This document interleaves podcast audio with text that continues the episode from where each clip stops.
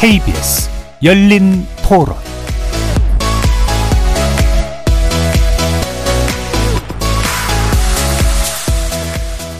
여러분 안녕하십니까? KBS 열린토론 한상관입니다.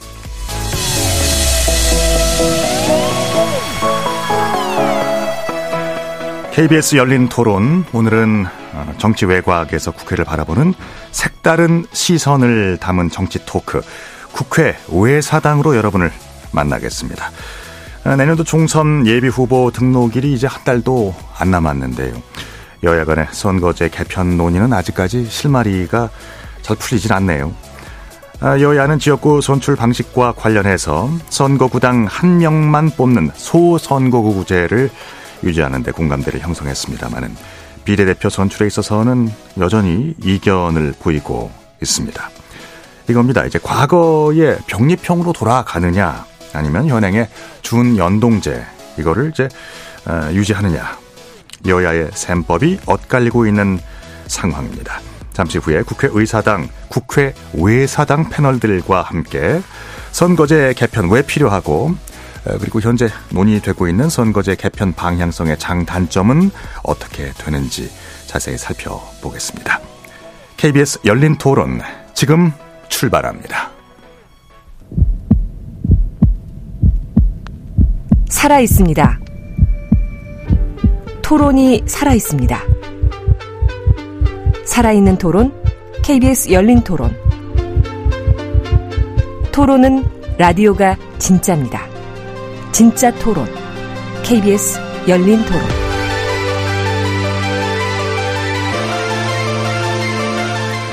네, KBS 열린토론 본격 시작하기 전에 토론에 앞서서 잠시 기상 관련 소식 전해드리겠습니다. 오늘 오후 9시를 기해서 경북 강원 지역에 한파 경보가 발효될 예정으로 있습니다. 해당 지역의 주민분들은 야외 활동을 자제하시고 도로가 결빙될 수 있습니다. 자동차 미끄러지거나 이 사고 미리미리 예방하시길 바랍니다. 행정안전부에서 전해온 소식입니다. 자, 오늘 토론 함께 해주실 네 분 여러분께 소개해드리겠습니다. 먼저 곽용희 한국경제TV 기자 나오셨고요. 반갑습니다. 네, 안녕하세요. 김도형 한국일보 기자 자리하셨습니다. 반갑습니다. 안녕하세요. 김영호 변호사 반갑습니다. 네, 안녕하세요. 예, 이동수 청년정치크루 대표 함께하십니다. 안녕하세요. 안녕하십니까. 예, 문자로 참여하실 분들은 샵 9730으로 의견 보내주시기 바랍니다. 단문은 50원, 장문은 100원의 정보 이용료가 있습니다. KBS 모바일 콩과 유튜브를 통해서도 무료로 참여하실 수 있고요. KBS 일라디오의 모든 프로그램은 유튜브에서도 함께 하실 수 있습니다. 여러분들의 많은 관심과 참여 기다리고 있겠습니다. 사실 선거제도에 대한 이야기는 뭐 매번 있어 왔죠. 4년마다 한 번씩 있어 왔던 것 같습니다. 이제 보통 그 논의의 출발은 어떻게 되느냐. 이 소선거구제냐 아니면 이제 중대선거구제냐 뭐 이런 식으로 시작을 합니다. 그럼 먼저 이동수 대표님이 정리를 해 주시죠. 소선거구제의 개념 정리를 어떻게 할 수 있을까요? 네, 이 소선거구제가 이름 그대로 이제 선거구의 규모가 작은 제도를 우리가 소선거구제라고 하죠. 예. 이 좁은 단위의 선거구에서 한 명만 선출하는 이제 제도인데요. 반대로 이제 넓은 선거구에서 뭐 두 명 이상 선출하는 경우에는 우리가 중선거구제 혹은 대선거구제라고 이야기를 하고 있습니다. 네. 뭐 예를 들어서 지금 이 KBS가 있는 서울 영등포구 같은 경우에 국회의원이 두 분이 계시는데 이제 각각 갑을 선거구에서 3분씩 선출을 하고 있잖아요. 예. 근데 만약에 이제 이걸 중선거구제로 바꾼다 이러면은 영등포에서 2명을 동시에 선출하는 요게 이제 차이가 있을 수 있다고 할 수 있습니다. 먼저 이 소선거구제의 장점 같은 경우는 가장 많은 득표를 한 후보 한 명만 선출하기 때문에 아무래도 이제 전국적으로 인지도가 높다든지 보편적인 지지를 얻는 정당이나 인물이 이제 국회에 진출하게 되고요. 네네. 그에 따라서 이제 전국의 어떤 안정을 또 꾀할 수가 있는 측면이 있습니다. 그리고 이제 당선이 이제 되기가 좀 어렵기 때문에 후보의 난립이 좀 줄고 유권자들의 어떤 혼선을 줄일 수 있는 측면들. 그래서 이제 비용이 좀 적게 든다는 이런 장점들이 있고요. 예. 반대로 이제 단점 같은 경우에는 1등 외에는 이제 모두 낙선이잖아요. 예, 그러다 보니까 이 나머지 후보에 투표한 국민들의 표가 이른바 사표가 되는 그런 좀 단점이 있고, 그래서 이제 민의로 온전히 수용하기 어렵다는 점이 있습니다. 그리고 이제 이 한 명만 선출하다 보니까는 아무래도 이제 기존에 있던 거대 정당들에게 유리하고 소수 정당의 진출을 막음으로써 이 다양성을 확보하기 좀 어렵다는 측면이 있습니다. 그렇군요. 그래서 이제 지역 구도라는 게 매번 우리들 입에 이제 오르내립니다. 그 소선거구제는 이제 거대 정당에게만 유리한 승자 독식 선거 제도다. 민의를 제대로 반영하지 못한다. 사표가 많이 나온다.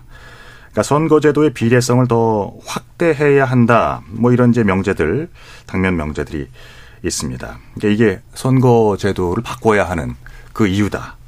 이런 이제 논리인데요. 내부는 각각 어떤 생각을 갖고 계신지 궁금해지는데요. 제 오른쪽, 그러니까 이제 화면의 왼쪽부터 곽 기자께서 먼저 시작을 할까요? 네, 뭐 사실 이제 선거제 개편이라는 거는 아까 이제 이동수 대표님께서 말씀하신 것처럼 그 소선거구로 인한 사표 발생을 이제 최소화하기 위한 어떤 작업의 연속이었다.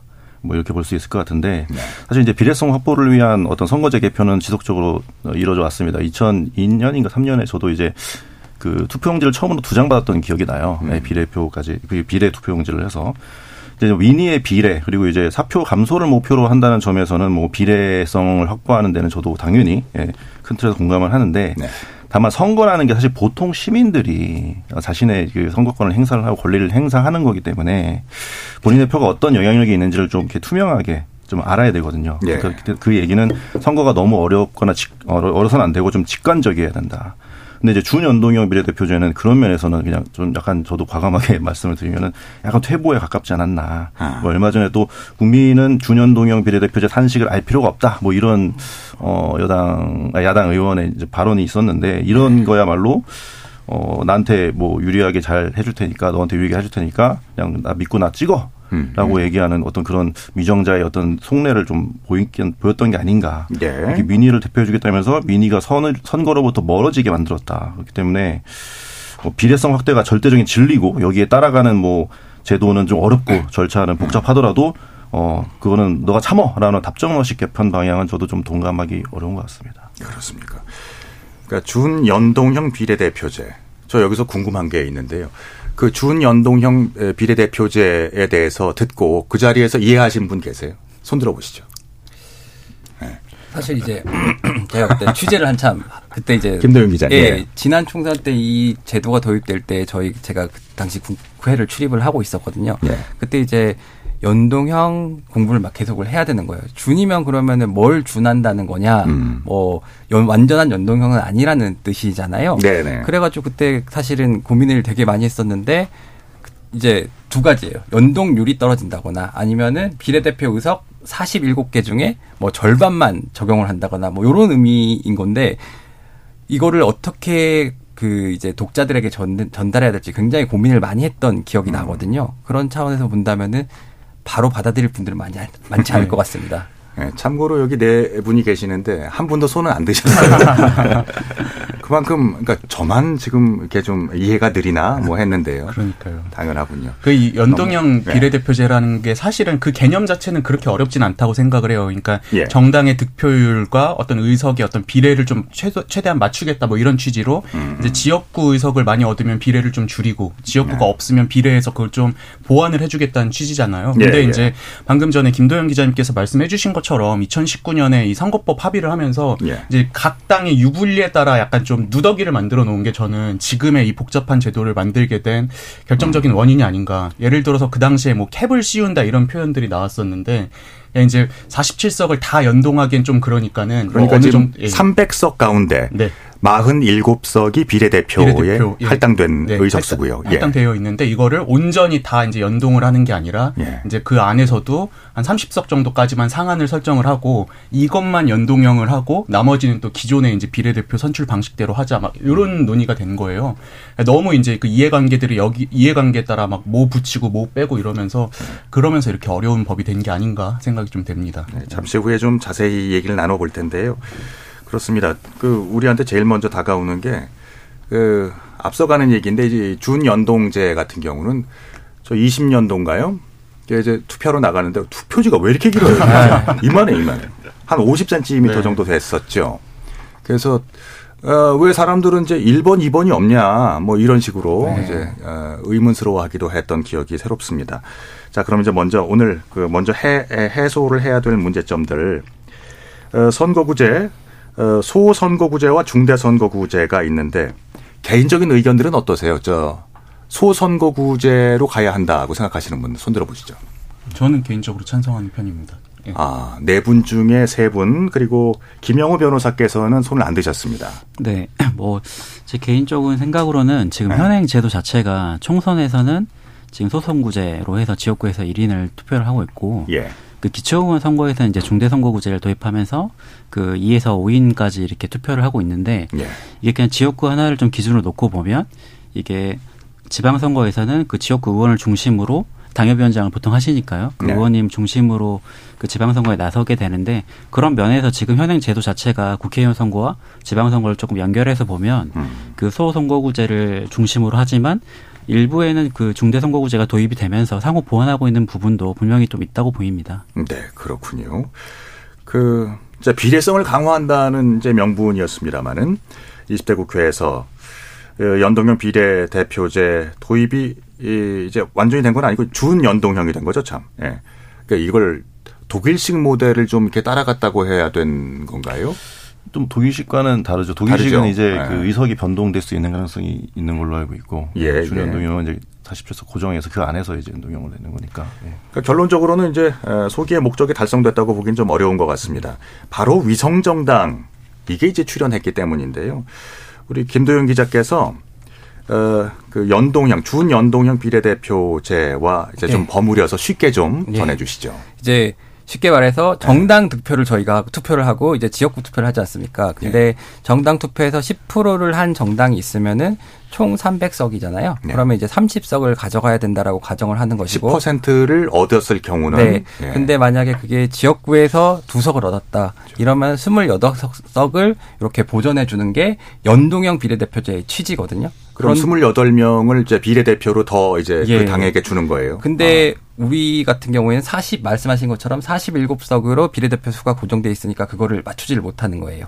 그렇기 때문에 이제 연동률을 50%로 줄이고 그리고 또 캡이라는 걸 씌워가지고 30석에 한해서만 이렇게 비례대표를 분배하도록 했던 게 지난 총선의 제도거든요. 47석 중에 30석만. 아, 예. 예. 그런데 이제 당시에 선거제 합의가 제1야당이었던 미래통합당을 제외하고 네. 남은 정당들끼리 이제 합의를 해서 이뤄집니다. 그렇기 네. 때문에 미래통합당의 입장에서는 이거를 받아들일 수가 없는 거예요. 그래서 이제 법적으로 분할된 당을 하나 더 만드는 겁니다. 네. 이게 이제 미래한국당이라는 정당인데 이 경우에는 지역구에서 미래통합당에서 후보를 내고 그다음에 그 비례대표로서는 이제 미래한국당에서 후보를 내니까 미래통합당이 지역구에서 얻은 득표가 미래한국당은 별개로 되는 거잖아요. 네, 그러니까 이런 그러니까 미래한국당은 그 지역구 득표에 대한 감산 없이 그대로 후보를 그대로 비례대표 의석을 받을 수 있게 되는 것이고. 그러니까 이제 위장 계열사인 거예요? 그렇죠. 아, 그렇죠. 모두가 아는 위장 계열사예요. 예. 그런데 네. 그렇게 될 경우에 이제 그 상대당이었던 더불어민주당의 경우에도 예. 비례대표 의석에서 만약에 자기들이 위성정당을 안 만들게 되면 10석 많으면 20석까지 차이가 나게 되기 때문에 더불어시민당이라는 위성정당을 또 창당을 하게 되는 거죠. 예. 그런 일련의 흐름들이 있었던 겁니다. 예. 그렇군요. 이러다 보니 애초에 이제 취지와는 좀 그 다른 방향으로 가게 된 것 같습니다. 그래서 그 국회 차원에서도 이런 부작용을 좀 줄여보자 다양한 논의들이 진행되고 있는데 지금 개편 시한을 한참 넘겼죠. 네. 그런데도 지금 결론은 안 나고 있습니다.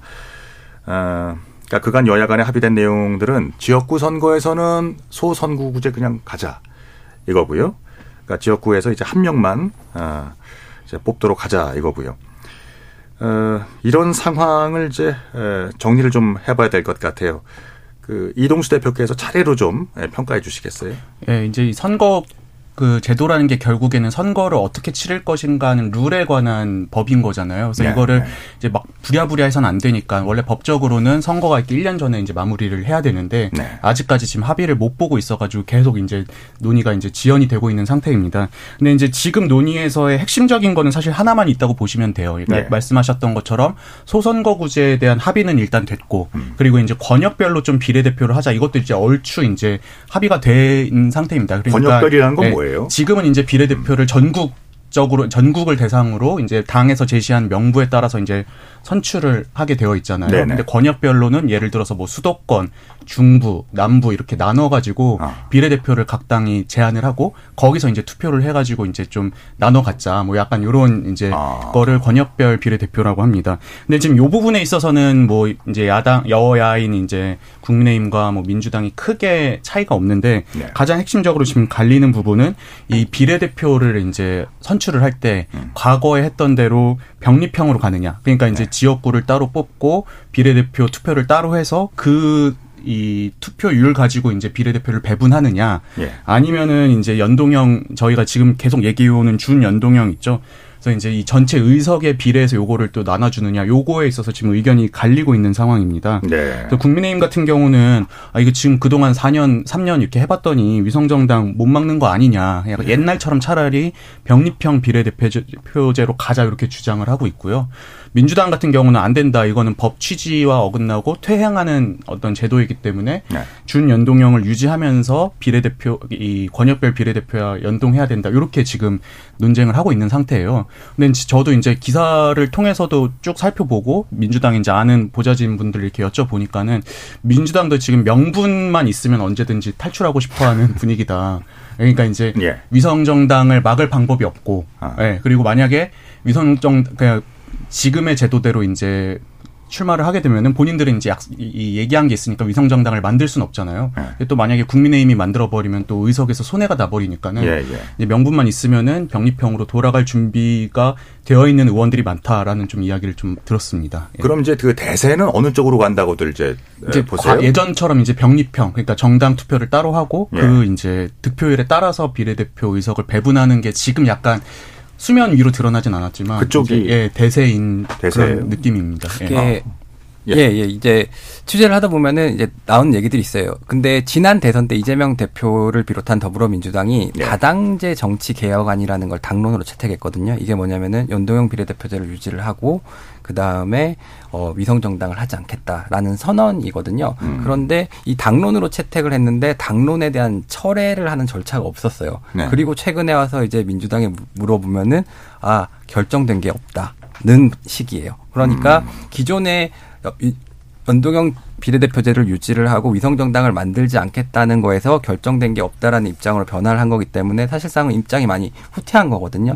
이게 당내에서도 이제 현실론을 얘기하는 분들이 많아졌기 때문에 왜냐면은 이대로 가게 될 경우에 여론의 비판도 만만치 않을 것이고 또 위성정당을 안 하자니 그 의석수 차이가 너무 많이 나게 되니까 그런 측면들이 영향을 많이 미쳤죠. 이게 이제 기사에서 나온 그 의원들의 뭐 발언이나 이런 것들을 보면은 약간 미세한 변화가 보이는 것 같아요. 네. 과거에는 그 절대 없다. 약간 이런 뉘앙스가 많았는데 최근에 이제 정치개혁특별위원회에서 이제 민주당 측 간사인 김영배 의원의 라디오 인터뷰를 보니까는 네. 합의해야 한다면 병립형에 대해서도 고민하지 않을 수 없는 상황이다. 그러니까 이거는 약간 좀 퇴로를 열어둔 듯한 안 하던 말을 하는 거예요. 그렇죠. 뭐 안 하던 말이라기보다는 네. 이제 요 발언을 놓고 봤을 때 약간 이 퇴로도 좀 고민을 하고 있는 게 아닌가가 좀 느껴지는.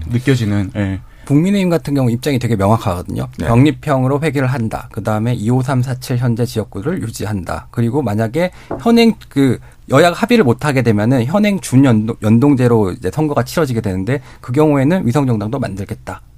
라는 입장입니다. 근데 그 경우가 이제 전 민주당에게는 약간 최악의 경우가 되지 않을까. 왜냐하면 현행대로 유지는 돼서 준연동형은 이제 유지가 됐는데 이제 만약에 국민의힘이 위성정당을 만들었을 때 민주당은 사실 만들어야 이제 의석에서 손해를 안 보겠지만 그동안의 어떤 주장이나 이런 것들 때문에 이제 만들기 어려운 상황이 또 될 수밖에 없잖아요. 그렇습니다. 예, 그렇다고 해서 또 나머지 정당들과 연대를 하기에는 또 완전히 우리 편이라고 보기 어렵고 그게 좀 그래서 이제 민주당 입장에서는 고민하지 않을 수 없는 상황인 것 같습니다. 양쪽 그러니까 지금 내심 한쪽 방향으로 향하고 있는 그런 뜻이 있군요. 네. 자, 그러면은 뭐 이제 지역구의 선출 방식은 이제 합의가 된 거고, 그러면은 문제는 비례대표 선출 방식인데 이걸 다시 한번 좀 쉽게 간단하게 좀 정리를 해볼까요, 김 변호사님? 예, 여당의 입장. 예. 네, 지금 그 이동수 대표님께서 이미 충분히 설명을 해주셔서 다시 한번 좀 말씀드리면, 지난 이제 21일에 4개월 만에 이제 정개특위 제2소위가 열렸는데, 예. 여야가 이제 비례대표 선출 방식과 위성정당 방지법원 철회 문제를 놓고 약간 평행선을 달리면서, 그 여당과 야당의 큰 틀에서는 뭐 지역구 의원은 소선구제로 운영을 하고 비례대표는 권역별 비례대표제를 채택을 하는 데는 공감대를 좀 이뤘지만, 예. 세부적으로 비례대표제를 어떻게 선출을 할지, 뭐 연동형을 할지 병립형을 할지 준연동형제를 유지를 할지의 부분에 대해서는 아직 합의된 부분이 전혀 없고, 국민의힘 입장에서는 우리 김 기자님께서 미리 말씀해 주신 것처럼 병립형 비례대표제를 좀 주장하고 있는 상황입니다. 네. 근데 그 준연동형 그 비례대표제를 실시를 하면서 위성정당은 이제 금지하는 법을 만들겠다, 뭐 이런 얘기도 나왔던 것 같아요. 이게 그 법률상으로 가능한 건가요? 어느 분이, 예, 이제 기자님, 예, 그 민영배 의원님이라고 이제 연동형 비례대표제를 반드시 지켜야 된다. 그리고 더불어민주당 의원님입니다. 그리고 위성정당 방지법을 당론으로 채택해야 된다라고 주장을 하시는데요. 이분이 기자회견에서 하신 말씀이 있어요. 위성정당 창당을 원천적으로 봉쇄하게 되면 이건 위헌이다. 실질적으로 막을 수 있는 방법이 없어요. 그래서 지금 위성정당 방지법이라고 나오는 안들이 되게 어떤 식이냐면, 네. 지역구를 50% 이상 공천하는 후보를 내는 정당에게는 비례대표 공천을 의무화한다거나, 또는 비례대표 정당, 위성정당을 만들어서 합당할 경우에는 정당의 보조금을 삭감한다. 뭐 소극적이네요. 합쳤을 때 불이익을 주는 방향인 거죠. 합쳤을 때 보통 불이익을 주기 때문에, 네. 위성정당을 창당할 유인을 줄이는 방식이거든요, 대체로. 네. 근데 이것도 사실 문제가 조금 많은 게, 예를 들면은 위성정당을 창당했을 때 합당을 하지 않는 게 오히려 현 국회법에서는 굉장히 도움이 많이 됩니다. 왜냐면은 국회법이 원래 여야가 이렇게 한 개 정도 당이 있다라는 것을 가정하고 만들어졌기 때문인데, 네. 예를 들면은 예전에 민주당에서 이 말씀드렸던 민 의원이 탈당해서 검수완박법을 통과를 시킬 때, 예. 이게 안건조정위원회라는 건 여야 동수로 구성하게 됐거든요. 그렇기 때문에 여당 의원인데 탈당하기 때문에 야당 의원이 포함돼갖고 4대2 구조를 만들어 통과를 시켜버렸어요. 그렇기 때문에 오히려 그 합당을 하지 않는 게 그 다수당의 입장에서 더 좋을 수도 있는 거거든요. 이런, 네. 문제들이 굉장히 많이 있습니다. 저도 그리고 또 다른 문제점 중에 하나가, 이제 합당을 안 하고서 이제 위성 비례정당을 사실상 운영하는 경우에, 지금 우리나라 정당법상 이제 보조금을 지급을 할 때 원내 교섭단체들에게 대단히 유리하게 이제 설계가 되어 있거든요. 그러니까 의원 정족 수가 좀 많은. 그렇죠. 네. 이제 20명 이상이면 이제 원내 교섭단체를 꾸릴 수가 있잖아요. 근데 그 보조금 배분에 있어서 이 교섭단체들이 먼저 이제 우선권을 갖고, 네. 그 나머지 이제 정당들은 또 되게 적은 어떤 혜택을 받을 수밖에 없는 구조예요. 근데 만약에 이제 뭐 한 원래 정당이 있고 위성 비례정당이 한 뭐 18석, 17석 정도를 얻었다 했을 때, 근데 이 당은, 네. 이제 교섭단체는 아니니까는 이제 운영에 있어서 조금 불이익을 받을 수밖에 없거든요. 근데, 네. 예전 우리 한국 정치 사례들을 보면 이럴 때 의원 꿔주기 막 이런 말 있었잖아요. 네. 지역구 정당 의원들이 뭐 탈당한다고 해도 지역구 의원들 같은 경우는 탈당해서 당 뭐 이렇게 의원직이 뭐 없어지는 게 아니니까, 그렇죠. 이렇게 뭐 탈당해서 이제 비례정당에 이제 입당을 해가지고 교섭단체를 꾸린다든지, 이 경우에는 그 위성 비례정당 없이 한 당으로 있는 것보다 훨씬 더 큰 영향력을 행사할 수도 있게 되지 않을까. 그래서 저는 그래가지고 이게 꼭 위성정당을 이제 막으려고 하는 게 일단 막아지지도 않을 뿐더러, 네. 또 이제 위성정당이랑 원래 정당이랑 합치지 않고 따로 가는 경우에도 좀 이렇게 위험할 수도 있기 때문에 차라리 그냥 옛날 제도가 더 낫지 않나라는 생각입니다. 예, 동의들 하십니까? 그거는 뭐 그 우리 결사의 자유라고 하죠. 법에서. 그렇죠. 예, 그게 있기 때문에, 네. 그 의원님 말씀이 정확하게 맞는 것 같습니다. 이게 사실은 당을 아예 못 막게 하는 건, 운동장에서 룰이 잘못됐으면 룰을 고쳐야지 선수를 못 뛰게 하는 거는 좀 약간 좀 어불성설이다라는 느낌이 듭니다. 그러네요. 그럼 이제 여당의 입장, 그러니까 기존의 과거로 돌아가자, 병립형으로 돌아가자라는 그 입장에 대해서는 네 분 다 좀 평가를 어떻게 하시는지요? 저는 이 부분에 있어서는 뭐 정치적인 어떤 지지 성향이나 호불호 이런 걸 떠나서 예, 나름 일리가 있다고 생각을 하는 게, 지금 이제 준연동형 비례제 같은 경우에 저는 좀 짧게 표현하자면 모두의 선의에 의존해야만 하는 제도라고 생각을 합니다. 우리가 막 경제학 용어 중에 뭐 내시균형이라는 표현이 있잖아요. 네네네. 모두가 이제 모든 참여자가 전략을 바꿨을 때 누구도 이득을 보지 않는 상태. 그러니까는 뭐 좀 쉽게 표현해서 누구 하나 뒤통수 쳐야만 이득을 얻는다면 그 균형이 무너지는 상황인 건데 네. 지금 이 준연동형 비례대표제가 그런 경우 아닌가. 만약에 이제 여야가 합의를 한다고 해도 어느 한 당이 갑자기 위성정당 만들어버리고 뒤통수 치면은 혜택을 볼 수밖에 없는 거잖아요. 그렇죠. 이 경우엔 전 과연 이 합의가 유지될 수 있을까가 이제 문제인 것 같고. 저는 지금 한국 정치의 가장 큰 문제점 중에 하나가 이 관행이라는 게 좀 무너진 상태가 인 것 같습니다. 그러니까 예전에는 뭐 예를 들어서 제도로 있지는 않더라도 법사위원장 자리는 뭐 다수당이 양보를 한다든지 예. 아니면 선거제도 개편 때 뭐 주요 정당들이 다 합의를 본 제도를 가지고 도입을 한다든지 이런 관행이라는 게 있었는데 근 몇 년간의 한국 정치 상황들을 보면은 그냥 관행이라는 건 다 없어지고 그냥 아 우리가 좋은 거니까 우리가 할게 뭐 아니면은 이거 법적으로 문제 없으니까 우리가 할게 약간 이런 지금 상태인 것 같아요. 예. 이런 상황 속에서 과연 이 모두의 선의에 의존해야만 하는 위성정당 방지가 가능할지 저는 좀 의문입니다. 이 선거제라는 게 사실 디테일의 싸움이거든요. 이제 병리평으로 돌아간다라고 했을 때 어떤 병리평이라는 거에 대해서도 조금은 고민을 해봐야 될 것 같아요. 네. 어쨌든 간에 비례성 확대해야 된다는 공감대가 있었던 것도 분명히 사실이고 그런 차원에서 비례 의석을 일부 늘려주고 이제 아까 말씀하신 권역별 병리평 비례대표제를 도입을 해서 고질적인 지역주의를 완화하는 정도의 개혁안이 따라와주면 조금 좋을 것 같고요. 네.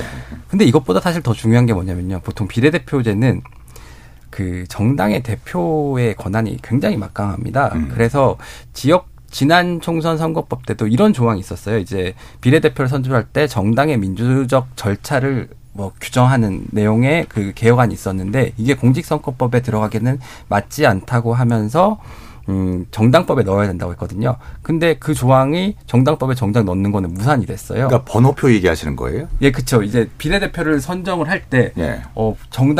각 정당의 대표가 갖고 있는 권력이 너무 강하기 때문에 그 사람의 권력을 제한하는 방향이 같이 논의가 돼야 된다라는 차원이었는데 사실 이후에는 그게 다 사라졌거든요. 그러니까 비례대표제도 무조건 비례대표제를 많이 비례대표를 늘린다고 해서 비례성이 확보되는 게 아니라 정당에서 그 비례대표를 어떻게 선출을 할 것인가, 어떻게 선정할 것인가에 대한 민주적 절차가 담보돼야 되는데 그런 논의는 전혀 없거든요. 그렇군요. 그리고 또 이제 선거제 개편에 대한 민주당의 입장, 아까도 잠깐 제 얘기가 나왔었습니다만은 하나의 통일된 당론으로 나오진 않았으나 복잡해 보이나 이쪽에서도 어떤 이제 방향성은 느껴지는 것 같은데 이거 좀 정리해 주시겠습니까, 박 기자님? 아까 이동수 대표님이 너무 잘 설명을 해주셨는데 오늘 오후에 그 민주당 의총 백불이 나왔죠. 거기서 예. 이제 당론을 아직 못 냈다라고 홍익표 의원께서 이제 말씀하셨고 아까 말씀하신 것처럼 병립형 비례대표제로 돌아가는 걸 처음에 퇴행이라고 반대를 하다가 당초에는 이제 위성정당 막는 보완책을 내자 이렇게 했다가 지금은 이제 미묘하게도 입장의 변화가 있습니다. 그래서 저희가 이제 민주당 분들한테 통화를 해봤을 때 가장 냉정하게 말씀하시는 분은 병립형 비례제가 악이고 연동형이 선이라는 프레임에 스스로 갇힌 꼴이 됐다. 네. 예, 그래서 이제 군소정당의 원내 진입 기회를 늘려준다. 이런 이게 어떤 대의가 있었지만 네. 대래 이제 위성전 정당이 난립하면서 거대 양당 체제가 좀 더 강화됐다는 비판도 받으니까 좀 위기소침해진 것도 있고 또 그렇기 때문에 이제 병립형으로 가도 어차피 우리도 거대 양당인데 예. 나쁘지 않을 것 같다는 의견이 점점 이렇게 중론이 돼가는 느낌이 좀 있습니다. 예. 그렇군요.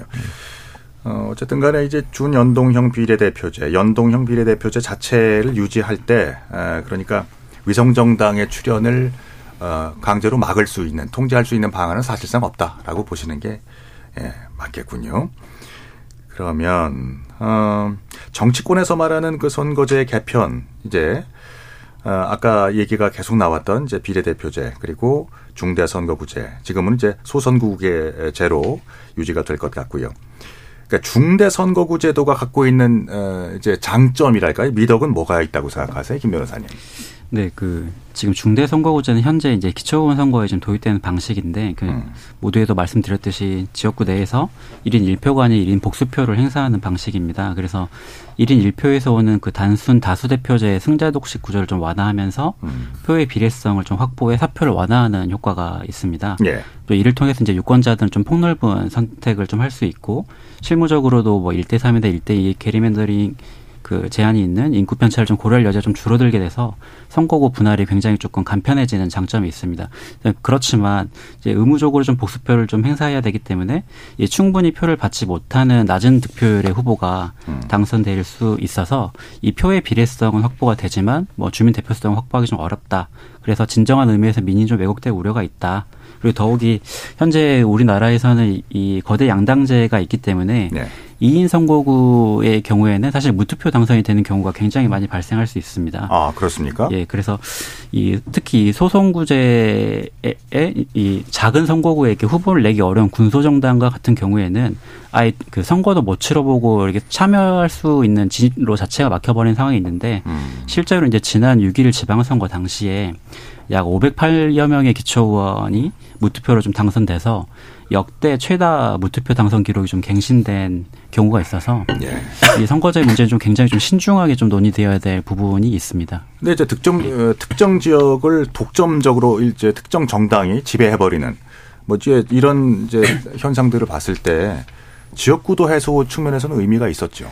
예, 지역구도를 해소한다는 측면에서 이제 표의 그 비례성을 좀 다양하게 확보할 수, 넓힐 수 있고 주민의 선택의 좀 다양성을 좀 확보할 수 있다고 하지만 네. 이 선거구제 자체가 이제 줄어들게 되고 약간 이게 거대 양당이 확실하게 그 1번, 2번을 버티고 있는 상황에서 이 지역구 후보를 지역구 후보 선거에 참여할 수 없는 군소정당과 같은 경우에는 아예 이게 3번의 선거 후보를 낼 수가 없는 상황을 좀 맞닥뜨리게 할 수 있는 현실이 좀 있습니다. 그 문제도 있고요. 예. 제가 이제 국회에서 일해보면서 느낀 것 중에 하나는 뭐냐면은 그 이제 지역구 의원들이 이제 지역구 활동을 하잖아요. 유권자들 네. 만나러 다니고 하면 보면은 그 지역에서 대단지 아파트 있으면 거기로 약간 좀 의견이 쏠리게 되더라고요. 왜냐하면 이게 결집된 표들이 있기 때문에 있죠. 예, 그 아파트 민원을 들어주지 않을 수 없는 상황인데 근데 이제 중대 선거구제를 할 경우에는 이제 여러 지역을 하나로 묶는 거잖아요. 그럼 저는 만약에 그럴 경우에 이제 인구 밀도가 높거나 대단지 아파트들이 모여 있는 그런 지역 쪽으로 약간 좀 이런 민이나 이런 것들이 편향되게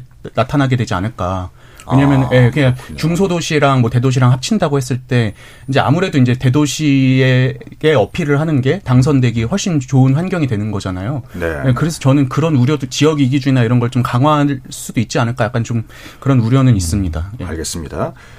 그 앞서 살펴봤던 소선거구제 더하기 권역별 준연동형 비례대표제 이제 국회 정치개혁 특위가 내놓은 세 가지 안 가운데 하나인데요. 다른 두 안은 어떻습니까, 이 대표님? 지금 다른 안 같은 경우는 그게 이제 지난 봄에 이 정치개혁 특별위원회가 논의를 한 거예요. 예. 다른 안 같은 경우에는 뭐 도농복합식 중대선거구제. 그러니까 이제 도시는 사람이 많으니까는 한 2명에서 5명 정도 뽑고 예. 농촌은 사람이 없으니까 1명 뽑자. 그리고 이제 거기에 권역별 병립 비례대표제를 뭐 추가하자 이런 내용이고요. 예. 또 다른 안은 개방명부식 대선거구제라고 해가지고 지금은 이제 후보자를 당이 이제 결정을 하고 그 순서까지도 정해서 이제 국민들께 제시를 하잖아요. 근데 이거는 저희 예전에 그 오디션 프로그램이었던 프로듀스 101 같은 거 보면은 이제 네네. 인터넷에 그 후보자들이 쫙 떠 있고 저희가 원하는 이제 멤버에게 투표하듯이 예. 그런 식으로 이제 인기 투표 비슷하게 후보자를 본인이 원하는 걸 번호에 상관없이 찍는 게 이제 개방 명부식 그 선거라고 합니다. 근데 네. 지금 이제 뭐 요약해서 말씀드리자면은 지금까지 나왔던 이 모든 안들은 다 그냥 리셋됐다고 보시면 되고요. 그냥 이제 소선거구제로 가고 거기에 이제 권역별 비례대표제를 할 것 같은데 이 방식이 이제 병립형이냐 준연동형이냐 요 차이만 지금 계속 논의가 되고 있다. 이렇게 말씀드릴 수 있습니다. 사실 지금 정개특위도 멈춰 있는 상태입니다. 네. 이제 정개특위에서 이제 의사 결정을 하지 못하는 구조가 돼 버렸고 그래서 이제 국회의장이 원내대표들에게 협상을 해와라. 이제 비례대표를 이제 병립형으로 갈 것인지 연동형으로 갈 것인지 협상을 해와라. 이런 상태입니다. 그렇군요. 알겠습니다. 여기서 이제 한 가지 짚어봤으면 싶은 게 그러니까 비례성을 강화할 때 그 노무현 전 대통령도 이제 그런 그 구상이 있었던 것 같아요. 그 중소 정당들도 함께 다당제로서 이렇게 참여할 수 있는 뭐 이런 소수 정당의 목소리를 이제 듣겠다, 반영되도록 해야겠다, 뭐 이런 생각인데 선거제 개편 논의가 뭐 어쩔 수 없이 거대 양당 중심으로 진행되고 있잖아요. 그 김 변호사님은 어떻게 생각하세요? 네, 이 지금 비례대표제를 어떻게 운영을 할지 선출을 할지 이 방식에 대한 그 정당의 태도는 이 요즘에 좀 새몰이를 하고 있는 약간 조추송, 그러니까 조추송 신당과. 이준석, 유승민 신당을 대하는 여야의 태도인 것 같아요. 그래서 네. 뭐 연동형으로 막 비례대표제를 아무래도 운영을 하게 되면 네. 이게 뭐 지역구 의원에게 한 표를 행사를 하고 그다음에 이제 정당을 투표를 해야 되는데 아 거대 양당에 또 표를 주기에는 아 뭔가 좀 새롭지 않은데 약간 이런 느낌이 있기 때문에 즉 인기가 높은 약간 신당에 투표할 여지가 분명히 있거든요. 아. 그래서 그런 부분에서 지금 여당의 입장에서는 최대한 병립형으로 이렇게 고쳐서 이 비례대표에서도 이게 표가 새 나가지 않도록 좀 단속할 필요가 있고 네. 애초에 처음 민주당에서도 마찬가지로 연동형을 조금 주장을 하면서 이 범야권 후보들이 국회 원내에 많이 진입을 해야 크게 이 여당을 좀 견제를 하면서 그렇죠. 이 빅텐트를 칠 수가 있기 때문에 결과적으로는 총선에서 승리한 거라고도 볼 수가 있을 수 있거든요. 그런 면에서 이 병립형으로 이렇게 회기를 주장하는 최근에 약간 민주당의 태도는 약간은 조금 자기 모순적이고 약간 기득권을 인정하는 결과라고도 좀 볼 수 있을 것 같습니다. 조추송 신당이 이제 만들어졌을 때 저는 조국, 송영길, 추미애 예. 만들어졌을 때 저는 이제 그게 민주당한테 도움이 될지는 잘 모르겠어요. 왜냐하면은 네. 일단 어떻게 보면 지분 나눠 먹기식의 이제 그 정당 구도가 될 수도 있거든요. 그 사람 위성 정당으로 가면서 오히려 이제 저는 여기서 제일 만약에 신당으로 나온다면 제3당으로서 이제 혜택을 볼 수 있는 거는 이제 이준석 대표가 신당을 차고 나온다면은 그분은 준연동형을 계속 엄청나게 비판했던 분인데도 불구하고 오늘 그분이 나온다면 오히려 그분의 중도층을 공략할 수 있는 힘이 있는 거잖아요. 네네. 그러니까 오히려 외연 확장을 할 수 있는 이준석 신당이 훨씬 더 힘을 받았을 것 같다는 생각이 좀 들기는 합니다. 근데 뭐 그런 측면도 있는데 예를 들어서 민주당 입장에서 이제 본인들이 준연동형 제도가 유지된다는 가정하에 이제 또 거기에 더해서 뭐 위성정당을 만들지 않는다는 가정하에 다른 어떤 진보정당이나 제3정당으로 가는 것보다는 차라리 조추송 신당이 그 표를 가져가는 게 낫다라고 여길 수도 있을 것 같습니다. 저는 왠지. 그럼 뭐 이제 그때 상황이 돼봐야 알겠습니다만 네. 지금 그 정의당 같은 경우는 그 선거연합정당 추진하고 있잖아요. 기존의 뭐 민주노총과 녹색당 이외에 약간 좀 불편할 것 같은데 진보당 같은 경우 과거의 이제 기억 때문에 금태섭 신당 쪽에도 가능성을 닫아두진 않았다. 뭐 이렇게 얘기를 하는데 이게 어떤 제도가 앞으로 이제 정립이 되느냐에 따라서 이런 이게 완전히 그 리셋될 수도 있겠네요.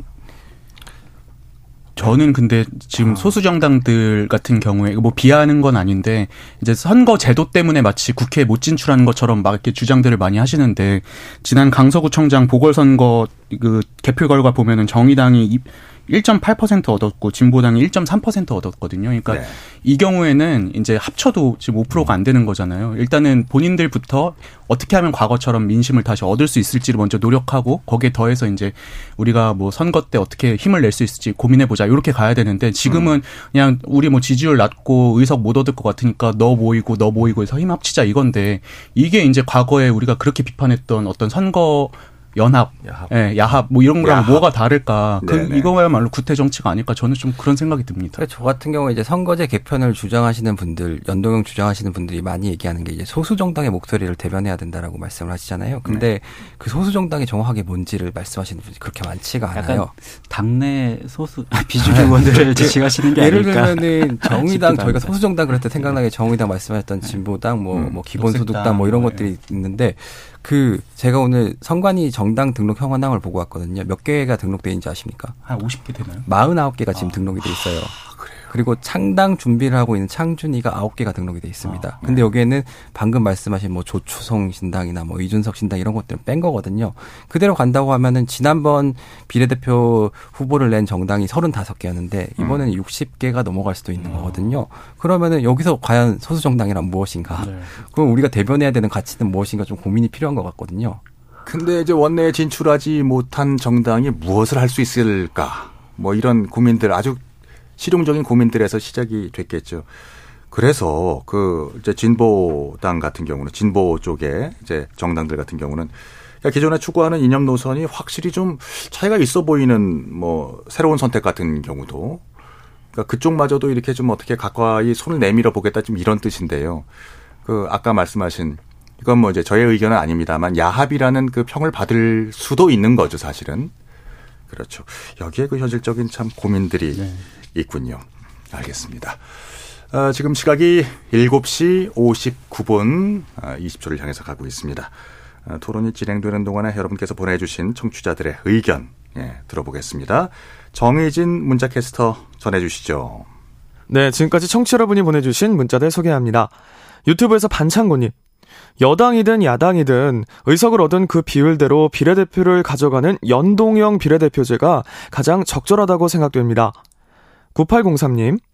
지난 국회에서 정말 어렵게 선거제도를 개편했지만 위성정당이 출연하면서 개편 취지가 많이 훼손됐었죠.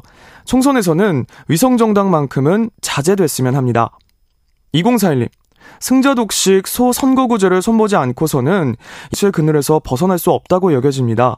수많은 국민들의 다양한 민의가 반영되는 선거제도 도입이 필요합니다. 1799님. 비례대표제 없애고 국회의원 수도 반으로 줄이고 세비도 반으로 줄여서 진짜 나라와 국민을 위해 노력하는 일꾼들을 가려 뽑았으면 합니다 해주셨고요. 1819님. 선거제도 개편 논의 자체를 국회의원들에게 맡겨서는 안 됩니다. 속된 말로 자기들 밥그릇이 달린 문제인데 자기들 이익부터 계산하는 게 당연하니 개편 논의에 진전이 없을 수밖에요. 네, KBS 열린토론 이 시간은 영상으로도 생중계하고 있습니다. 유튜브에 들어가셔서 KBS 1라디오 또는 KBS 열린토론을 검색하시면 지금 바로 토론하는 모습 보실 수 있습니다. 방송을 듣고 계신 여러분이 시민논객입니다. 계속해서 청취자 여러분들의 날카로운 시선과 의견 보내주세요. 지금까지 문자캐스터 정의진이었습니다. 상대 얘기 중에서도 맞는 얘기가 있잖아요. 그러면 예, 거기까지 동감이 이루어졌으니까 그럼 또 요 다음 가시죠. 그래서 정반합 이렇게 가야 되거든요. 이기고 지는 걸 떠나서 좋은 결론을 또 줄여내셨으면 좋겠어요. 선 넘지 않는 그런 토론. 별로 의미는 없을 것 같아도 그래도 그런 자리가 자꾸 있어야 뭐가 변화가 있을 것 같아요. 그렇게 하다가 보면 뭐라도 뭐 하나 얻어 걸리는 게 있겠죠. 시민논객 여러분을 기다립니다. 평일 저녁 7시 20분 KBS 열린토론. 네, 방금 한 청취자 여러분들께서 주신 여러 가지 의견 중에 선 넘지 않는 토론이라고 있었죠. 저희 KBS 열린 토론이 추구하는 가치이기도 합니다. 오늘 좀 분위기가 그렇게 가는 것 같은데요. 네, 오늘 1부에서는 선거제도 개편 논의에 있어서 쟁점들, 주요 쟁점들과 그리고 개념들에 대해서 좀 살펴봤고요. 2부에서는 이동수 청년정치크루 대표, 김영호 변호사, 김도형 한국일보 기자, 곽용희 한국경제TV 기자 이 네 분과 함께 의원 정수의 확대와 석패율제 도입, 이런 선거제도 개편 논의의 또 다른 쟁점들에 대해서 얘기를 해보겠습니다. 올 봄에 이제 내년 봄에 선거제도 개편 논의를 이제 하는 와중에 김진표 국회의장이 의원 정수를 늘리자고 주장한 바가 있었습니다. 선거제도 개편 논의의 또 다른 쟁점. 지금 아까 그 문자 메시지 보내주신 우리 청취자님 1799님은 비례대표 없애고 국회의원 수도 반으로 줄이고 세비도 반으로 줄입시다. 이렇게 이제 주장을 하셨는데요. 글쎄 이게 늘리자고 주장을 하셨어요. 김진표 의장께서는.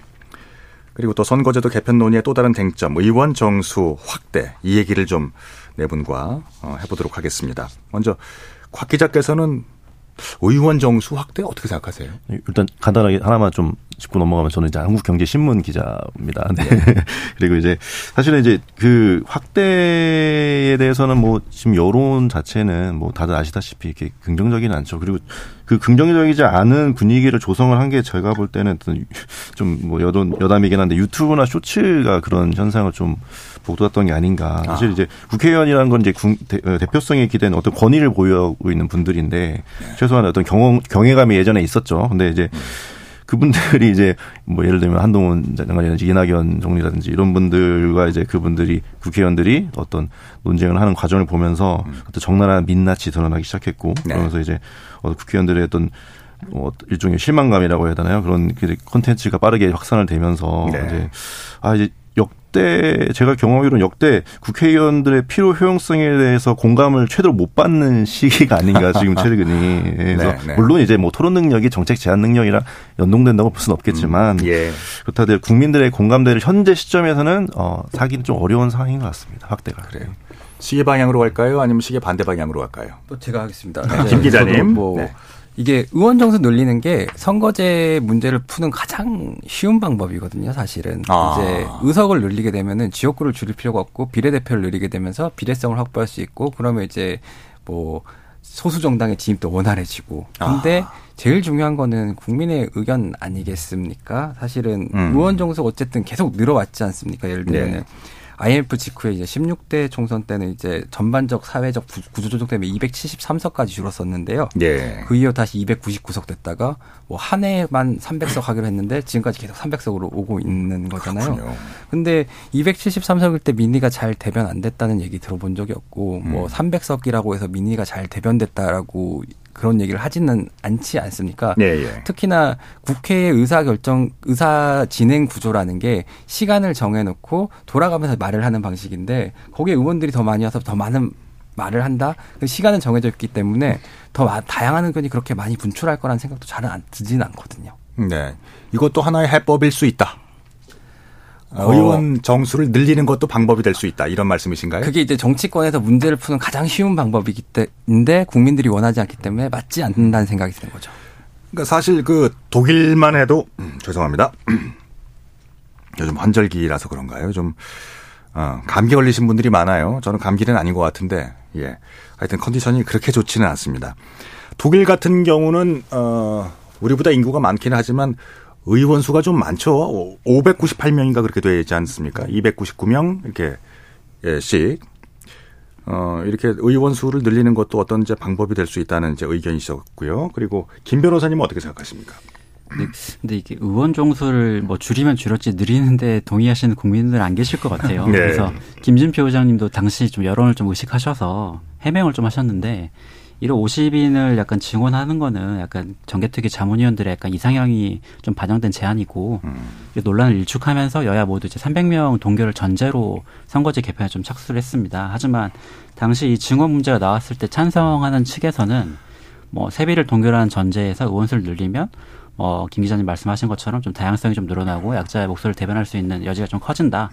있고 또 반대편에서는 뭐 OECD 기준으로는 의원 1인당 대표하는 국민수가 높은 것도 사실이지만 네. 이 정치 불신이 좀 팽배한 상황에서 그 행정부를 효과적으로 견제할 수 있는 국회 개혁이 먼저다라고 이렇게 좀 주장을 했습니다. 네. 그래서 지금 지난 4년간 이제 여대 야소 상황에서 이제 여소야대로 이렇게 전환되는 시기에 약간 전 국민이 이 거대 양당제의 약간 그 폐해에 대해서는 많이 학습을 좀 하신 것 같아요. 그래서 네.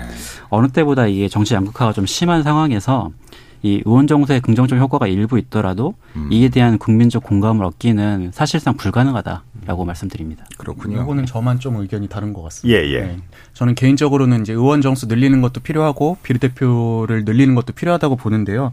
이제 우리가 흔히 이제 이렇게 생각하잖아요. 최근에 의대 정원 늘리네 만해가지고 이제 논쟁이 있었잖아요. 네네. 전 결국에 수가 늘어나면은 몸값은 낮아진다고 생각을 합니다. 아. 의사, 변호사랑 똑같이 예. 국회의원들도 수가 늘어나면은 갖고 있는 권한이나 이런 게 조금 더 분산되지 않을까. 근데 다만 국민들께서 이제 반대하시는 거는 그만큼 이제 세금 늘어나고 네. 또 이제 뭐 보좌진이니 뭐니 해가지고 비용 느는 거 아니냐라고 이제 우려를 하시는 것 같아요. 아깝다는 거죠. 그렇죠. 네. 근데 이제 과거에도 심상정 정의당 대표 시절에 이제 뭐 예산 총액은 유지하되 의원 수만 10% 늘리자 이렇게 제안한 적이 있어요. 아. 근데 그럼에도 예산을 유지하자고 하는데도 국민들이 반대하시는 거는 왠지 제 느낌에 네. 아 이것들 또 이렇게 약속해놓고 또 나중에 몰래 또 이제 슬금슬금 이렇게 뭐 세비나 이런 거 늘리는 거 아닌가 이렇게 그런 네. 좀 우려가 좀 반영된 게 아닌가 싶은데 저는 지금 국회의원실마다 한 보통 9명 정도를 이제 고용을 하고 있거든요. 보좌진으로. 네. 이런 보좌진 수 좀 많이 줄이고 그리고 세비도 좀 어느 정도 깎고 해서 이제 마련된 예산으로 특히 이제 비례대표랑 그리고 이제 저는 농어촌 지역의 의원은 좀 늘릴 필요가 있다고 생각을 합니다. 이게 아무래도 선거구당 이 상한선이 있잖아요. 인구수의 네네. 상한선이 있고 하한선이 있는데 그러다 보니까 인구가 많은 지금 수도권 같은 경우에는 의석이 계속 늘고 있고 지금 농어촌 지역은 계속 줄고 있단 말이죠.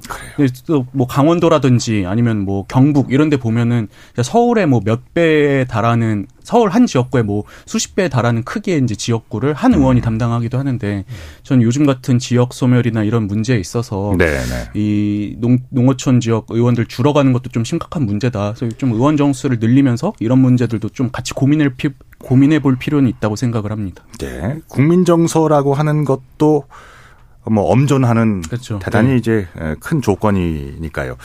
그 한국 갤럽에서 지난 3월에 여론조사를 한 사실이 있습니다. 3월 21일부터 23일까지 전국적으로 18세 이상 1,001명을 대상으로 조사를 했는데 선거 제도를 변경할 때 의원 정수 300명을 확대해야 한다는 주장에 대해서 이제 의견을 물었어요. 응답자의 57%가 줄여야 한다 이렇게 답을 했습니다. 그러니까 중앙선거 여론조사심의위원회 그 홈페이지를 가면 들어가시면은 요거 이제 확인하실 수가 있습니다. 그러니까 국민의 절반 이상이 그러니까 국회의원의 수를 줄이라 뭐 이런 이제 인식을 갖고 있는 건데 그 이동수 대표께서 말씀하신 것처럼 세비 줄이고 뭐 특권 내려놓고 하자 뭐 이런 이제 이런 자정 움직임이라고 해야 되겠죠. 이런 것들을 하고는 있습니다만 이런다고 설득이 될까요? 그게 연례 행사더라고요. 이제 네. 아마 내년 총선이 딱 지나면은 또 그런 목소리가 나올 겁니다. 이제 갓 들어온 이제 초선 의원들이나 개혁적인 이미지를 만들고 싶어하는 의원들이 세비를 줄이고 뭐 월급을 반납하고 그러면서 이제 바뀐 모습을 이렇게 보여주겠다 이렇게 얘기한 건데 네. 아까 전에 그 국민들이 아깝다는 거죠. 이렇게 네네. 말씀을 하셨잖아요. 실제로 그게 제가 봤을 때 맞는 것 같아요. 이제 그런 식의 변화된 모습을 실제로 변화된 모습을 보여줘야 하는데. 예. 어떻게 변화된 모습을 보여줘야 될지 모르니까 기존에 해왔던 대로 계속 답습을 한다는 생각이 들거든요. 그래서 그렇게 한다고 해서 국민들이 큰 의미를 둘지 잘 모르겠고 예. 예, 그냥 의정활동 열심히 하고 또 좀 나쁜 말도 좀 적게 하고 그러면 국회에 대한 혐오를 줄이는 게 가장 좋은 방법이 아닌가 싶습니다. 저도 이게 좀 설득이 부족한 문제라고 생각을 하는 게요. 예. 그 이제 비례대표라든지 아니면 의원 정수 문제에 있어서 국민들께서 당연히 부정적으로 생각을 하시잖아요. 근데 이제 올해 5월에 KBS가 중계한 건데 국회 정개특위에서 진행한 그 500인 공론조사를 했습니다. 그러니까 국민 500분을 모셔놓고서 이 제도를 우리가 어떻게 바꿔야겠습니까? 해서 수기 토론을 진행을 했어요. 근데 수기 토론 전에는 이제 제가 뭐 구체적인 수치는 말씀 안 드리겠습니다만 뭐 의원 정수 확대나 비례대표에 대해서 굉장히 부정적이었던 국민들께서도 수기 토론이 끝날 때는 이제 아 이거 좀 필요한 것 같다라고 이제 동의를 좀 하셨거든요. 네네. 그래서 저는 이게 이제 정치인들이 다른 걸로 되게 많이 싸우는데 정작 이런 중요한 문제로 싸우지 않고 국민을 설득하기 위한 노력을 안 하는 것들이 좀 이런 부정적인 인식에 영향을 끼친 게 아닌가 그런 좀 생각이 들었습니다. 예전에 제도적 시도가 있었거든요. 국민소환제라든지 아니면 뭐 삼선 연임금지 이런 거를 하자는 게 있었는데 결국은 네. 자기들은 안 하고 지자체장들한테만 쓱 넘겨가지고 면피하고 시상령으로 삼고 그다음에 뭐 정치적 책임도 그냥 걸고 탈당이나 당직 내려오는 수준으로 지니까 이게 진정성이 안 느껴지는 거고 저도 이제 취재하면서 옛날에 황당했던 게 그 누군지 말씀 못 드리겠지만 주 52시간제를 통과를 시키시는 어떤 의원님이 네. 자기 보좌관들은 거의 갈아서 주 80시간, 90시간씩 일을 시키는 경우가 있었거든요. 그러니까 사실은 이제 진정성을 얼마큼 보여주느냐가 문제인 것 같고 저는 아까 제 그 총액도 말씀하셨죠. 변호사님도 말씀하셨지만 그 세비를 그냥 동결이 아니라 확 깎고 그리고 뭐 요즘에 뭐 민주노총 회계투명성 하는데 오히려 이제 의원님도 어떻게 쓰는지 회계투명성 해서 국민들한테 좀 납득할 수 있는 정도로 딱 감액을 하고 열심히 스웨덴처럼 막 재선 안 하고 싶을 정도로 열심히 일을 하신다면 뭐 충분히 가능할 수 있을 것 같습니다. 분골쇄신하면서 그렇죠. 이제 정치 혐오라는 걸 어떻게 누가 풀겠어요? 본인들이 풀어나가야겠죠. 맞습니다. 그러니까 바른 말 공부하는 의원, 헌신하는 정치인, 유능함을 보여준다는 것. 이게 제일 중요한 덕목일 텐데 그게 어렵네요. 네, 아까 연결해서 말씀드리면 네. 이게 마치 이 국회의원도 사실 헌법기관이긴 하지만 이게 공무원이잖아요. 네. 이게 마치 특권을 내려놓는 게 굉장히 뭐 대단한 일인 것처럼 이렇게 연례 행사처럼 이렇게 얘기를 하는데 사실 불체포 특권만 놓고 봐도 약간 여야 대선 당시에 여야 모두가 폐지를 주장했지만 이 문제 자체가 헌법 개정에 문제가 있고 헌법 개정하려면 국민투표를 해야 되기 때문에 네. 현실적으로 불가능한 공약이었죠. 그래서 이렇게 약간 보여주기식 불체포 그 특권을 내려놓겠다, 기득권 내려놓겠다라는 의미가 약간 그 선거철에 약간 유행가처럼 이렇게 돌고 도는 상황이 계속 이렇게 맞닥뜨리고 되는데 거기서 네. 국민들이 마주하는 그 정치 불신이 굉장히 크게 온다고 저는 생각합니다. 그렇습니다. 김영호 변호사님의 의견이었습니다. 이건 어떻게 생각하세요? 이제 국회의원의 수를 그러니까 유지하면서 비례성만 강화하는 거. 그러니까 지역구 의원을 줄이고 비례대표를 늘리는 거죠. 근데 뭐 이것도 참신한 아이디어 중에 하나로 뭐 이제 꼽히는 것이긴 합니다만은 지역구가 없어지면 거기에서 이제 기득권이라고 해야겠죠. 예. 기존에 있던 의원들은 이걸 받아들일 수가 없는 거죠. 네.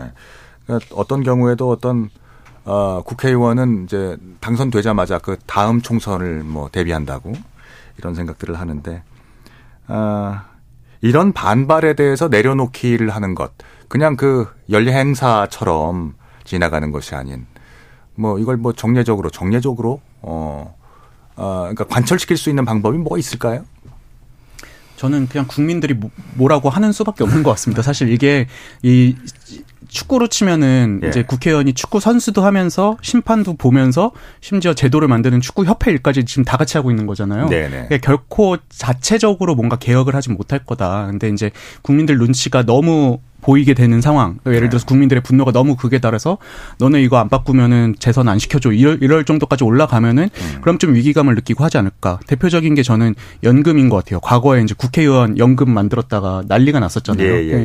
이것 때문에 이제 하도 비난을 받으니까는 19대 국회 때 이제 그 국회의원 연금을 폐지를 하긴 했는데 이런 것들처럼 좀 국민들께서 감시를 좀 해주시고 또 이제 목소리를 내주셔야 될 것 같고 그 과정에서 또 저희 같은 이런 방송들의 또 역할도 중요한 것 같습니다. 그렇습니다. 사실 지역 의원들의 반발을 무마시킬 수 있는 방법은 없는 것 같습니다. 그러니까 결과적으로 무시할 수밖에 없는 상황인데요. 왜냐면은 지금 이제 선거구 획정 작업이 돼야 이제 12월 12일부터 예비 후보자들이 거기에 등록하고 뛸 수가 있는데 지금 선거구 획정 작업이 안 되고 있거든요. 그게 선거구 획정위원회에서 이제 국회에다가 시도별 의원 정수를 좀 맞춰달라. 경북은 몇 명, 서울은 몇 명 이걸 좀 정해서 달라라고 했는데 그거를 아직까지 안 주고 있어요. 그래가지고 그게 보통 획정 작업이 한 달 정도 걸리는데 그 12월 12일이 돼도 그 현재 지역구로 갈 수밖에 없는 상황이거든요. 자기 지역구가 어딘지를 정확하게 모르게 되는 거예요. 근데 그게 왜 그러냐면은 여야 원내대표 모여서 이제 협상을 했는데 어느 지역을 줄이고 어느 지역을 늘려야 된다는 것들을 공표하는 그 순간 해당 지역구 의원들이 이제 난리가 나는 거죠. 이제 머리도 깎으시고 단식도 하시고 이제 그런 종류의 일들이 벌어지는데 이게 사실은 헌법재판소에서 그 정해놓은 그 이제 인구 상한에 따라서 그 조정 작업이 무조건 이루어져야 되는 건데도 그렇게 반대하는 건데 비례대표를 늘리기 위해서 지역구를 줄인다라고 한다면은 그거는 아마 못 받아들일 거예요. 필요하다면은 누군가가 결단을 해갖고 진행을 하는 수밖에 없는 것 같아요. 예. 방금 들어온 의견인데요. 8162님, 의원 수는 줄이고 비례대표는 없애야 합니다. 국민의 투표에 의해 선출된 분에게 국회의원 자격이 주어져야지요. 라고 주셨습니다. 비례대표를 없애자. 이런 아이디어도 주셨습니다. 자, 그리고 수원 딴따라 님이 보내주셨는데요. 국회의원의 수를 늘리는 것과 비례대표에 대해서 국민들이 부정적으로 생각하는 이유는 그동안 의원들의 잘못이다. 의원들이 그들의 기득권에 의해 활동해서이다. 라는 의견을 보내주셨습니다. 그러니까 이제 정치의 개혁을 이제 스스로 할 수 있을까요? 뭐 어렵죠. 사실상 어렵죠. 이걸 이제 외주화하는 것도 하나의 방법이라고 잠시 후에 또 얘기를 나눌 텐데요. 이번엔 저 석패율 얘기를 좀 해보겠습니다. 20대 그 총선 때도 그 석패율제 도입의 필요성을 따져보고 했는데 곽 기자님께서 좀 정리해 주시겠습니까? 네, 일단 선거에 나선 후보자들이 지역구와 이제 비례대표 동시에 출마를 일단 허용을 한 겁니다. 그리고 이제 중복 출마자들 중에 이제 낙선한 후보 가운데 이 득표율이 가장 높은 후보를 비례대표로 뽑는 선거제도를 석패율제라고 합니다. 현재 일본에만 있는 제도로 알고 있는데, 그러니까 석패율이라는 것 자체는 이제 지역구 선거에서 당선자 득표 대비 이 낙선자의 득표비를 얘기하는데, 예를 들어서 A 후보가 10만 표로 당선이 됐어. 근데 떨어진 분이 8만 표를 얻었어. 그러면은 석패율은 80%인 거죠. 80%. 이렇게 줄을 딱 세워서 제일 높은 번을 이제 비례로 세우는 건데, 사실은 낙선한 후보를 비례대표로 당선시키면서 이제 사표를 많이 줄일 수 있잖아요. 석표를 높을수록. 그다음에 특정 정당의 기반이 취약한 집안에서도 후보자 당선이 가능하기 때문에 뭐 그런 장점이 있다고 합니다. 이게 이제 비유하자면 그런 것 같아요. 과거에 이제 슈퍼스타 K 같은 프로그램 보면은 심사위원들이 심사할 때 노래를 되게 잘하는데 다른 심사위원들이 좋은 점수를 안 줘서 떨어지게 된 후보자에 대해서 이 사람은 꼭 돼야 돼 해가지고 슈퍼패스라는 걸 줬거든요. 그게 이제 비유하자면은 아 지역구에서 저 사람 진짜 훌륭하고 잘 싸웠는데 너무 아쉽다. 그럼 비례대표를 좀 살려주자. 이게 이제 저는 석패율제인 것 같아요. 근데 예, 네, 그렇죠. 네. 슈퍼패스죠 정치권에. 근데 이제 저는 이게 비례성 강화보다는 좀 약간 지역구도 완화에 좀 의미가 있다고 생각을 하는 게요. 예. 이제 지난해 이제 그 돌아가신 분이긴 한데 이제 허대만 그 전 민주당 경북도당 위원장이 계세요. 이제 이분이 이제 26세인 1995년에 이 첫 번째 지방선거 우리나라 전국 동시지방선거 1회였잖아요. 그 당시에 예. 이제 무소속으로 이제 포항시 의회에서 당선이 되시고 이후로 이제 민주당 타이틀을 달고 계속 출마를 하셨어요. 네.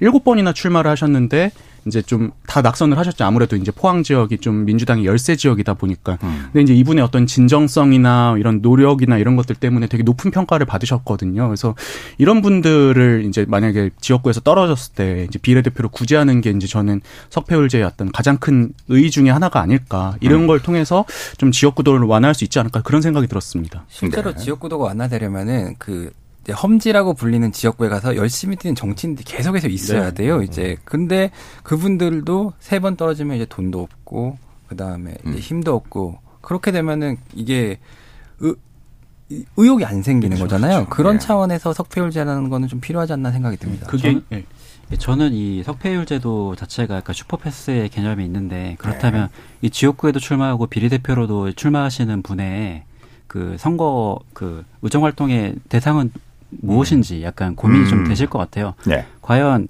이 지역구 선거에서 패배하신 분이 비례대표로 당선이 된다고 하더라도 과연 이 지역구 선거의 그 결과를 승복할 수가 있을까? 아. 그리고 향후 재선을 염두에 둘 때 해당 지역구에서 약간 재개 발판을 노릴 텐데 그런 부분에서 좀 굉장히 조금 이 선거 결과 자체에 좀 불복하는 그런 의미도 사실 있는 것 같습니다. 그렇군요. 그래서 이게 본래 지금 비례대표제가 지금 운영되고 있는 취지 자체가 좀 여의도에서 좀 볼 수 없는 약간 좀 참신한 인재들의 약간 등용문으로 많이 활용되고 있는 게 지금 우리나라 정치 현실인데 그런 면에서 약간 지역구에서 떨어지는 분을 비례대표로 다시 올린다. 이거는 지금 운영되고 있는 비례대표 약간 취지와는 조금 맞지 않다. 일본에서도 지금 변호사님 말씀하신 것처럼 네. 약간 그 지역구에 영향력이 있는 고인물들이 아깝게 떨어졌을 때 두 번째 기회를 주는 수단으로 많이 쓰이고 있다. 좀 변호사님 정확하게 지적을 해주셨는데 그래요. 그러니까 기회를 통해서 당선시키려는 게 사실은 이제 소수자들이잖아요. 뭐 소수자들의 비중이 높잖아요. 여성, 장애인 뭐 이런 분들인데 그분들은 뭐 기성 정치인인데 그대로 그냥 다시 여기다 슈퍼패스로 의정 활동을 계속 하게 한다. 네, 이건 어떤 특권이라고 볼 수 있겠네요. 그렇죠. 근데 저는 그거는 쉽게 해결될 것 같은 게 이제 네. 당선 경험이 있는 사람은 안 주면 되는 거 아닌가요? 저는 그렇게 무슨 등거를 그러니까 이제 한 번 옛날에 됐던 분들은 사람은 이제 현역 어떻게 보면 이제 신인이 아니잖아요. 그냥 신인을 네. 우대하기 위한 조치로 석패율제는 저는 의미가 있는 것 같습니다. 그래요. 근데 지금 같은 경우는 이제 지역구에 안 되는 지역에 계속 나가시는 분들을 이제 그 당이 여당이 되면 좀 챙겨주세요. 그래서 어디 뭐 정부 뭐 장으로 보낸다든지 이런 게 있는데 근데 그것도 야당일 경우에는 뭐 불가능한 거잖아요. 네. 그런 데서 도전하는 신인들을 위한 장치로서는 전 쓸만하지 않을까 좀 그런 생각이 들었습니다. 예. 신선했습니다. 요거. 네. 그러면 앞으로 그러니까 현실적인 이제 문제를 다시 돌아가서 그러면 앞으로의 내년도 4월에 치러질 총선에서는 어떤 선거 제도로 치루어질 것이다. 저 전망을 좀 해 주시겠습니까? 어디 여기서 제일 저 선임이신 곽 기자가 해 주시겠습니까? 예. 전망 너무 어렵네요. 예. 틀리면 어떻게 되나요?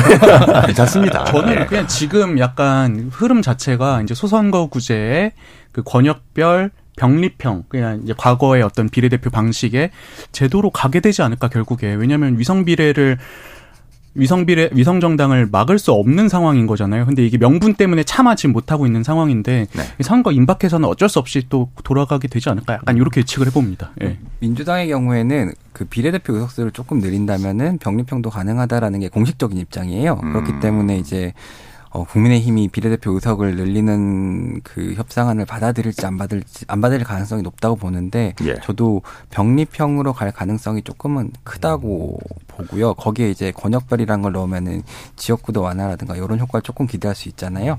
그런 부분에 있어서 권역별 병립형으로 가게 되지 않을까 생각됩니다. 큰 틀은 이미 네. 합의가 끝났기 때문에 지금 사실은 엄청나게 큰 폭으로 선거제도를 개편할 동력이 없어요. 지금 사실 어떻게 보면은 시간도 없잖아요. 네, 시간도 없고 그리고 뭐 예를 들어서 뭐 미국처럼 다수 득표를 했는데 떨어진 그런 드라마틱한 사례가 지금 배경에 깔린 것도 아니기 때문에 예. 지금 양당은 그냥 이 정도로 쭉 그냥 김 변호사님 어떻게 생각하세요? 네, 이게 지금 거대 양당이 저는 적대적 공생관계라고 좀 보는데 예. 이 유능과 도덕성에 있어서 서로를 약간 비난하면서 이 거대 양당이 기득권 함께 지켜야 되는 그런 관계라고 봤을 때 우리 기자님들이 예측하신 대로 이 지역군 소속 구세 비례대표는 또 병기평으로 회귀할 수밖에 없다라고 보입니다. 의견의 일치를 봤습니다. 다친 토론이 됐네요. 정치 불신에서 오신 의견의 일치. 요즘 표현으로 이걸 박제라고 해요. 박제. 그러니까 2023년 11월 23일 목요일 KBS 열린토론에서 네 분께서 이동수 대표님, 김영호 변호사님, 김도형 기자님 그리고 곽용희 기자까지 소선거구제 권역별 병립형으로 내년 4월 총선은 치루어질 가능성이 가장 높다. 예, 요게 좀 부담스러우겠지만 이미 전파를 예. 타버렸네요. 이런 선거제도 개혁을 말이죠. 그런데 이렇게 원웨이에 계신 그러니까 오늘의 취지가 이제 당적을 갖고 있지 않은 분들의 의견을 훨씬 더 이 밖에서 보면은 훈수가 잘 보이지 않습니까? 외부의 민간 기구에게 이름해서 국회를 개혁하는 거 이거 어떻게 생각하세요? 책임 회피라고 볼 수밖에 없죠. 이 민간 위원회를 구성을 어떻게 할지 결국은 또 국회에서 여야수 의석수대로 추천할 텐데 사실상 이제 대리전이자 약간 거대 양당의 약간 거수기 역할 이상을 하기가 좀 어렵다라고 보입니다. 저는 조금 다른 게 예.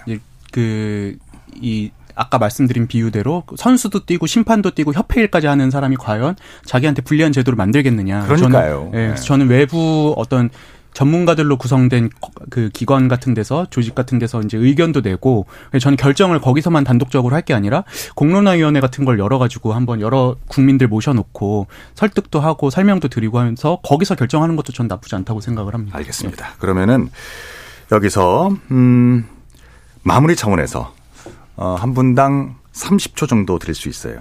선거제도 개편에 대한 제언의 말씀을 해 주시죠. 자, 시계 방향으로 가겠습니다. 저는 뭐 30초까지는 아니지만 예. 저는 이렇게 말씀드리고 싶습니다. 닥치고 하면은 늦습니다. 예. 좀 기다렸다가 하시면 임박해서 하시면 늦고 예. 미리미리 좀 준비를 하셔야 되는 상황이다. 예, 말씀드리고 싶습니다. 네. 그 선거라는 건 단순해야 된다고 생각하거든요. 내가 누구를 찍으면 이 사람이 된다. 혹은 내가 누구를 찍었을 때 누가 될 것 같다라는 그 확신이 그 유권자들한테 있어야 된다고 봐요. 그게 대의민주주의의 시작이라고 보거든요. 그래서 예. 최대한 간단하게 이해하기 쉬운 선거제도가 필요하다. 라고 생각합니다. 예. 저는 복잡하고 좀 기술적인 이 셈법이 들어간 선거제를 홍보하기보다는 각 정당이 우리 국민들에게 좀 제시할 수 있는 비전이나 정책이 어떤 것인지에 좀 더 집중해 주셨으면 하는 마음입니다. 예, 괜찮아요. 이제 이 대표님의 시간이 제일 많이 남네요. 아, 감사합니다. 세 분께. 네. 예. 저는 이게 선거제 협상이 예산 협상이랑 좀 비슷한 것 같아요. 예산 협상도 연말에 시한이 법적으로 정해져 있는데 네. 여야 합의가 안 돼가지고 매년 그 시간을 넘기고 법을 어기고 있는 실정이거든요. 저는 이게 결국에 강제 조항이 없기 때문에 이렇게 차일피일 미뤄지는 게 아닌가. 근데 이제 얼마 전에 인요한 국민의힘 혁신위원장께서 이 정치개혁의 일환으로 본회의 같은 거 불출석하면은 세비 삭감하자 이런 말씀을 주셨어요. 네, 네. 근데 저는 선거법도 좀 비슷하게 이제 좀 법정 시한을 넘겨서도 협상을 완료하지 못하면은 상임위나 이런 위원회 소속 의원들 세비 깎는 것도 좋지 않을까? 약간 이런 생각도 해봤습니다. 그렇습니다. 총선을 앞두고 항상 나오는 이런 선거제에 대한 계산들, 셈법들, 그러니까 정당이나 국회의원의 이해관계보다 그러니까 모든 것의 수혜자는 국민이어야. 하잖아요. 이런 것들을 대변할 수 있었으면 좋겠고요. 무엇이 우리에게 최선의 선거제도일까? 뭐 그간 민주화를 향했던 우리의 여정이 순탄치 않았던 것처럼 그 답을 찾는 것도 이렇게 쉽지는 않겠죠. 하지만 특권을 포기하고 기득권을 내려놓는 것. 여기에서 정치개혁은 시작될 수 있을 거라고 생각합니다. 이제 정치권이 답을 할 때입니다. 자, KBS 열린 토론 이것으로 오늘 순서는 마무리해야겠습니다. 오늘 함께해 주신 곽용희 한국경제TV 기자, 김도형 한국일보 기자, 김영호 변호사, 이동수 청년정치크루 대표 네 분 오늘 토론 즐거웠습니다. 감사합니다. 감사합니다. 오늘 참여해 주신 시민 논객 여러분께도 감사드리고요. 지금까지 KBS 열린 토론 한상권이었습니다.